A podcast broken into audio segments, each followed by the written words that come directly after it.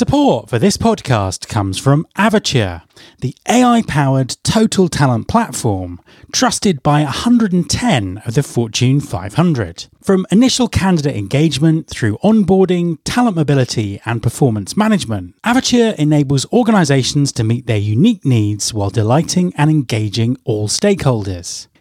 Just listen to what Nilesh Bhuote, Director of Recruitment at L'Oréal, has to say. The solutions that we've created are so specific to L'Oréal that it just feels like a team sitting outside of L'Oréal and working for us. If you sign up with Avature, it's for sure signing up with a company with whom you will be really able to design solutions the way you want, and also embark on a journey with where innovation is at the core. Visit avature.net and discover why global leaders like L'Oréal choose Avature to power their recruiting and talent management strategies. There's been more of scientific discovery, more of technical advancement and material progress in your lifetime and mine than in all the ages of history. Hi everyone, this is Matt Alder. Welcome to episode 386 of the Recruiting Future podcast. As I say in pretty much every interview on this podcast, predicting the future accurately is impossible. However, identifying and tracking the trends that will shape the future is not just possible, it's essential for any kind of strategic approach to talent acquisition. It's very clear that we're at the start of a new phase in the evolution of recruiting, and understanding where we're heading has never been more critical. My guest this week is Kevin Wheeler, the founder of the Future of Talent Institute. I've known Kevin for well over a decade now, which is long enough to understand just how skilled he is at identifying the trends that matter, which makes this an absolute must-listen interview. Hi, Kevin, and welcome back to the podcast. It's great to be here, Matt. Thanks for inviting me back. Always a pleasure to have you on the show. Those people listening who may not have come across you and your work before, could you just introduce yourself and tell us what you do? Sure. I run the Future of Talent Institute, and what we try to do is look at the trends primarily focused on recruiting and learning and development, and kind of try to see where things are going. What are the trends? What are the likely changes that are going to occur over the next, half decade or so? We don't have a crystal ball or anything like that. We're really just looking at the trends out there and our discussions with people, our observations about what's going on. So I spend most of my time looking ahead as much as I can to see what's potentially going to happen out there and have an impact on what recruiters do and what people do in the HR field. Fantastic stuff. Now, I've actually known you long enough now to know that a lot of the trends that you spot and the sort of the predictions that you make or the suggestions that you make about the future tend to be pretty accurate. Some of the stuff that we were talking about 10 years ago that you were sort of saying was going to happen has happened. So I was sort of very keen to get you back on the show at this very, very sort of strange time that we're currently in, where it seems like the pandemic's over, but it's not over as we sort of go into the Northern Hemisphere winter. There's huge amounts of changes going on in talent acquisition. Talent markets are tough everywhere. It's a very sort of very disruptive time. And I thought it would be great to have a chat about the trends that you're seeing in talent acquisition and really how is this going to play out in the medium term. So let me start by asking you about talent acquisition. What do you think the purpose of talent acquisition is moving forward, and is it structured in the right way? Yeah, it's a great question, and I think that the whole concept of talent acquisition has been to find people who can fit predefined categories of work. That's kind of what we've done for the last 70 or 80 years, or maybe 100 years. And I think that's what's fundamentally changing. We're going to be looking for skills to solve problems that we have. that's really about problem solving. It's about dealing with the issues we have as an organization. It's about how do we get something done. And it doesn't necessarily mean that one person is going to be the entity that gets this whole thing done. It may be a variety of people that get it done. So from a talent acquisition perspective, it's really probably more skills acquisition that we're really looking at than people. It's who are the people that have those skills, and they could be employed in a variety of ways. You know, it doesn't necessarily mean a traditional permanent employee. So, you know, I think we have all these sort of assumptions that we just sort of base our life on, work on, and it makes life and work easier. But they're all being challenged by the pandemic. And that's really what's shaken us up and what's really, you know, changing everything exponentially, really. I think one of the interesting things is sort of throughout the last 12 to 18 months, companies have been talking much more about internal mobility and how they can find skills within their organization and move people around and upskill people and all those kind of things. But actually, when you sort of dig below the surface, that's something that employers really struggle to do. And I've struggled to find any great examples of employers doing that brilliantly. I mean, is that the same in terms of the sort of the conversations that you've been having? Yeah, I think so. I mean, I think actually, I'll push back a bit and say that I think it was done quite successfully earlier in the 20th century. And I think companies like BP, IBM, Philips, lots of the big companies, Unilever, they actually always practiced internal mobility, and they tended to hire fresh graduates from university and hire only a handful of experienced people from outside. And they had an internal development process where people moved through different jobs, could take on different roles, could switch from, you know, being an engineer to being a manager to being a salesperson and so forth. So I think we had that earlier in the 20th century.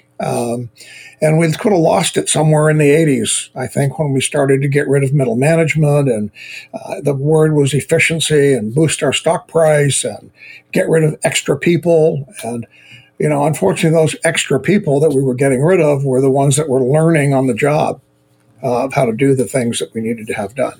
So, you know, we kind of created our own mess in a way here, but maybe fortuitously, it's working out better in the end, because now rather than, you know, having these jobs that last for 20 or 30 years that are fundamentally the same, you know, jobs are changing every year, even within a year. The skills needed, the jobs are changing, the requirements are changing. So we need a lot more flexible process.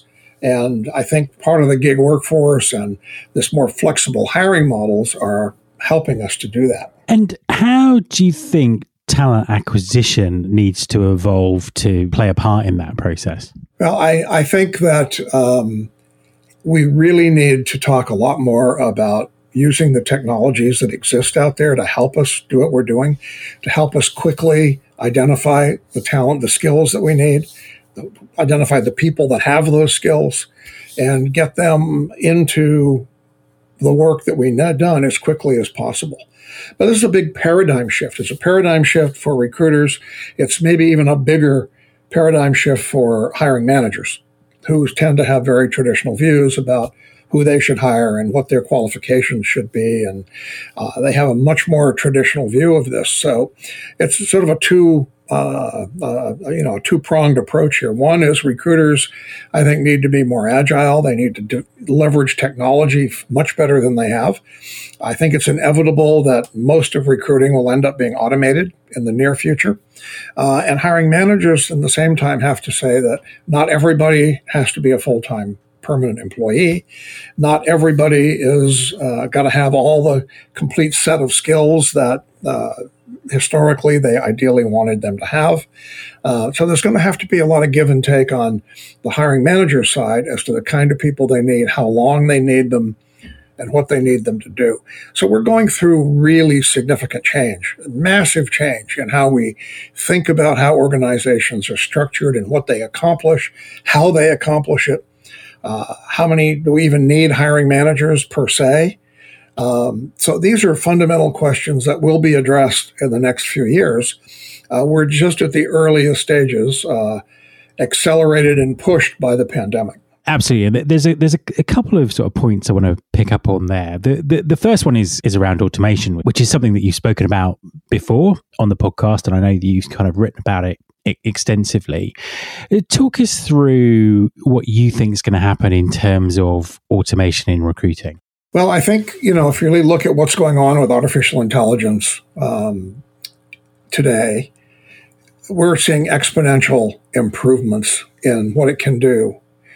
And, right now, if you really take the recruiting process, and I've put diagrams in my newsletter many times and charts showing this, that if we were to take the basic building blocks of a recruitment process like branding, sourcing, and so forth, every one of those steps can be either completely automated or heavily augmented with technologies. So, we can find people, we can screen and assess people, we can even communicate with people almost seamlessly and with very little human contact, all using chatbots and the automated tools that exist. Now, I know most recruiters that I talk to look at me and go, yeah, you're full of it, Kevin, bull. They can't do it. I've used these tools. They're horrible. They're simplistic. They promise everything and can't deliver. And that's always the case with technology, always. But the bottom line is it's getting better every day. And it's getting better. I mean, literally every day it's getting better. And these tools are improving, becoming more sophisticated. And it's just a matter of time before they'll be able to do these things in a way that is indistinguishable from the way a recruiter would do it, and better, more precise, more accurate than a recruiter would do it. So I think that recruiters have to, accept the fact that this is coming, understand that we're in a period when we have Model T software, all right? We don't have Corvettes yet. And we don't have Jaguars. We've got fairly limited tools, but they're getting better so quickly that it's almost hard to imagine. Things that robots couldn't pack small things in boxes effectively. And the story was that when Amazon was, they're still going to have to hire 100,000 people to pack the boxes. And just in the last month, they've come out with robots that are very good at packing boxes and putting things in small spaces.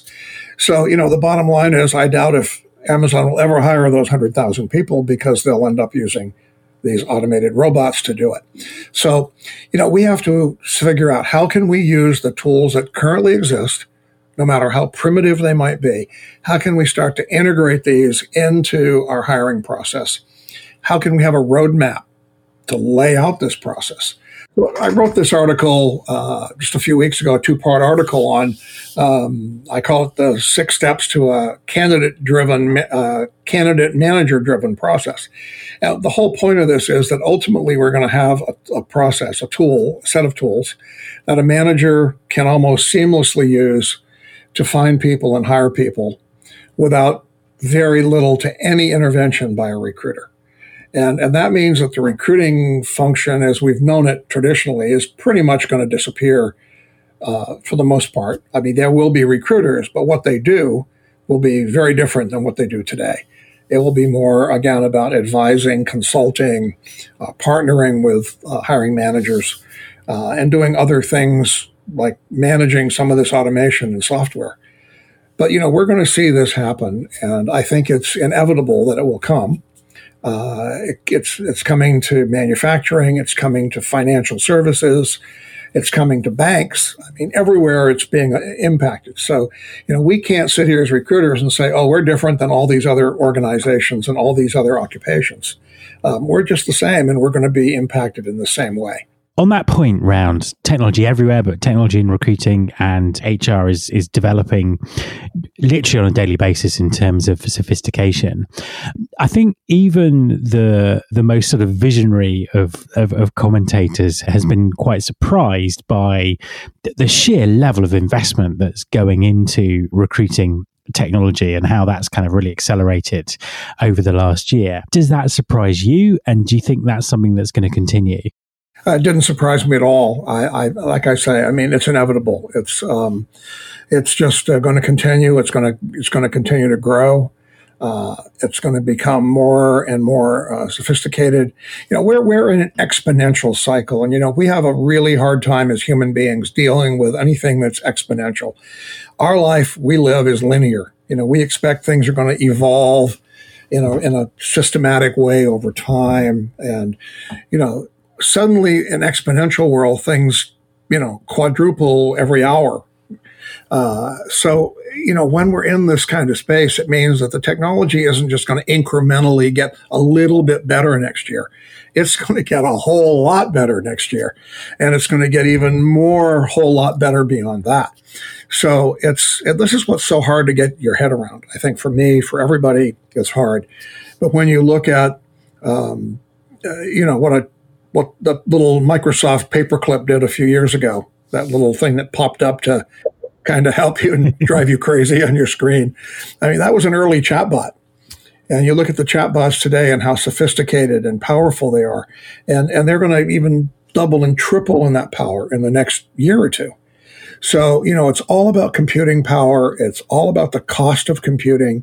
And it's all about the development of neural networks, which have completely changed the game, because computers learn by themselves now without being programmed or taught by people. And so, you know, when you look at recruiting somebody, the computer is soon going to learn exactly what a manager wants. They're going to look at what the company needs. It's going to be able to look at all the data that exists within a company around strategic plans, needs, skill gaps, et cetera. And it's going to be able to recommend to a hiring manager, or even maybe order the hiring manager to hire this person, because this person has the requisite set of skills to solve a problem the company has. And the hiring manager might not even recognize or know that. So, you know, it really puts the whole role of the hiring manager in question as we move further into this, as, you know, who do we trust more, the hiring manager or this omniscient software that knows so much about our company and our organization because of its ability to analyze this huge amount of data that exists inside the company? There are so many follow-up questions I want to ask you about that. There isn't time to fit them into this podcast. I'll just pick up on an earlier point that you were making about upskilling, and you sort of mentioned skills again there. One of the big debates at the moment is the future of work, this whole sense of remote working and hybrid working. I'm talking here for desk workers, people who can work remotely. And one of the big arguments that's coming through from some of the more traditional forces, sort of particularly in the UK, is that people need to get back to the office because that's the only way that you can upskill and reskill people, is by doing that face to face. And I know that you wrote a really interesting sort of piece on that this week, actually, or last week. And I just wanted to get your view on what does the future of upskilling and reskilling look like? Yeah, I mean, it clearly doesn't require you to be in the workplace. In fact, that's probably the worst place to be, to do it.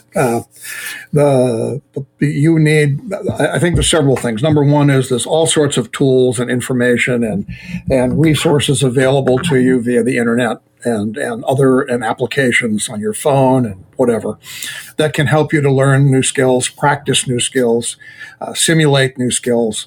Very soon, we're going to have virtual reality that's going to be able to actually immerse you into doing something and let you practice it.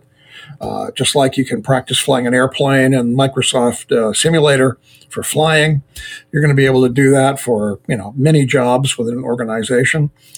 So you're going to be able to train yourself how to do these things, learn the rules. And remember, as you go along, we used to require people to know a lot of stuff, a lot of facts, a lot of data, a lot of formulas. They don't need to know that anymore because they can access them from the internet and from the software.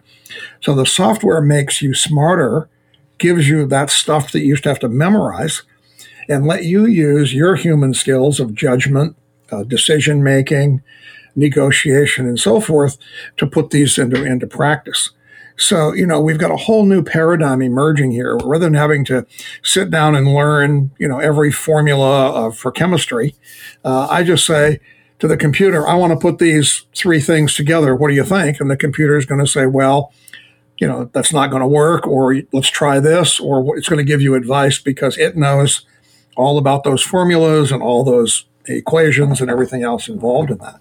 So it's about how do we use human creativity and innovation to solve problems and let the computer act as our guru and our guide around those more quantitative technical things that computers are really, really good at doing.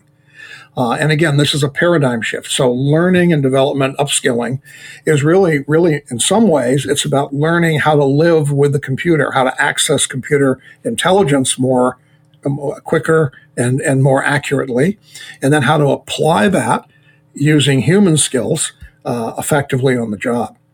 So if you want to be a bookkeeper, you know, for example, or a financial CFO, it's not whether you can balance a checkbook or, you know, whether you know accounting rules. The computer knows all the accounting rules.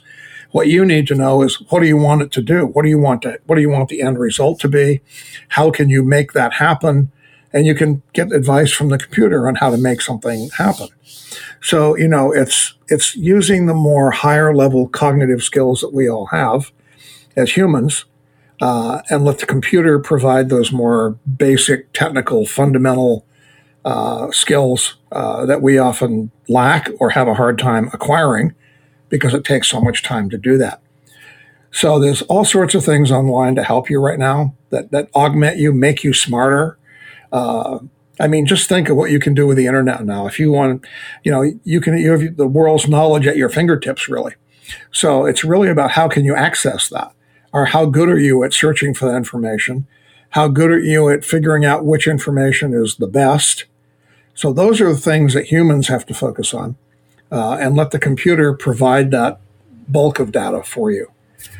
Kind of rambling a bit here, but I hope you kind of get the idea of what I'm talking about. It's a whole new paradigm. It's not sitting in the classroom and memorizing formulas. It's about how do you apply the formulas that the computer is going to be able to deliver to you. Absolutely. It kind of makes perfect sense. And it is such a big topic. And I'm trying to get you to squeeze it into such a short period of time.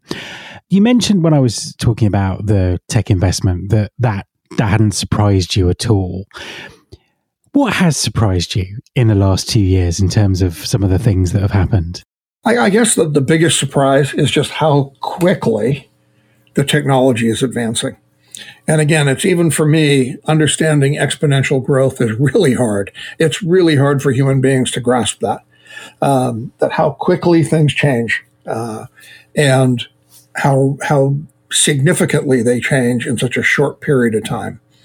And that, I think, is the fundamental quandary of the time right now. You know, the pandemic was an exponential change.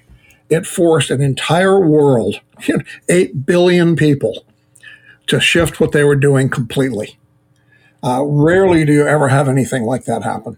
So that was just a massive push that everybody is staying home for some period of time, and everybody in the world, pretty much, has got to stay home for some period of time and do everything on a computer or online. That alone, just that one simple thing, changes everything, because now you've got all kinds of people that maybe didn't have very good computer skills or weren't comfortable with it or whatever. That now they are. Now they can do that. So, you know, I think that really is what surprised me: how quickly that happened, how quickly the software is advancing, and how many people are resisting going back to work right now. I think these are even the economists are scratching their head about, you know, why don't people want to go back to work? Don't they need money? You know, it's this thing. So we're seeing lots of things change. You know, the quality of life, the way people look at work and life is changing. And it was driven by this pandemic, which was obviously something that none of us predicted and totally changed the world. And you couple that with the growth of software, and you have something that we've never seen in the history of the world before. My final question when I'm doing these interviews is to normally get someone to predict what they think is going to happen in 3 to 5 years' time. But really, that's what we've been talking about for the whole of this interview. So I'm going to ask you a slightly different question about the future, which is, what could we expect to see in 2022. We're sort of recording this November 2021. What can we expect to see happen in a few months' time? Yeah, well, I think you're going to see the continuing struggle between companies and employees about whether or not and when and how often they go back to work in a physical location. That's going to be one of the ongoing questions that's going to dominate, I think, the next 6 months or so. We're going to see this whole idea of hybrid work, where you work at home some of the time and the office some of the time, probably become the dominant way that people end up working. But I would say even that is transitionary. And within 3 to 5 years, we'll probably all be working mostly remotely. But I think we need this sort of intermediate phase of hybrid to recalibrate ourselves and how we think. I think that you're going to see more and more automation in the selection of people, in how we screen them, how we communicate with them, how we make a decision about which ones to hire. I think we're going to see an increasing growth in the use of the gig workforce. The contingent workforce is going to continue to be a major discussion point for governments, for the legal profession, for the HR profession, and for individuals that are looking for work. We're going to have a real struggle to work our way through this. And I don't think there's any magic here. We're just going to have to, kind of muddle our way through how we decide, what gig worker, who should be a gig worker, who should not be a gig worker, who should be a permanent worker, should we even have any permanent workers? These are going to become significant questions in 2022. They already are now. So I think we're going to see a lot of continuation into 2022, particularly as more people and more countries become vaccinated and therefore theoretically could return to the old way of life. Quote unquote, does anyone really want to go back to the old way of life? And I think the answer is going to be no. We're going to come up with a new and probably intermediary way of life that will continue to evolve into a completely different, probably mostly remote way of working in the future.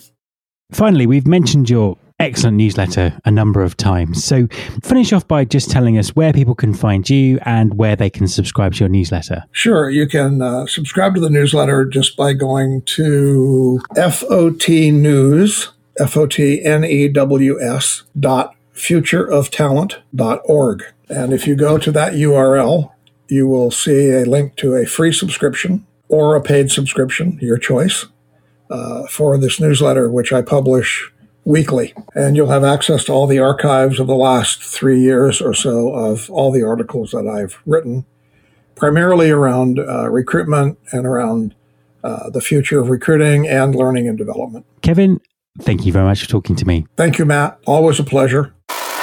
My thanks to Kevin Wheeler. You can subscribe to this podcast in Apple Podcasts, on Spotify, or via your podcasting app of choice. Please also follow the show on Instagram. You can find us by searching for Recruiting Future. You can search all the past episodes at recruitingfuture.com. On that site, you can also subscribe to the mailing list to get the inside track about everything that's coming up on the show. Thanks very much for listening. I'll be back next time, and I hope you'll join me.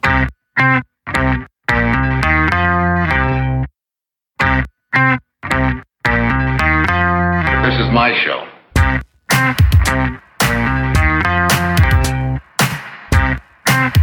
show.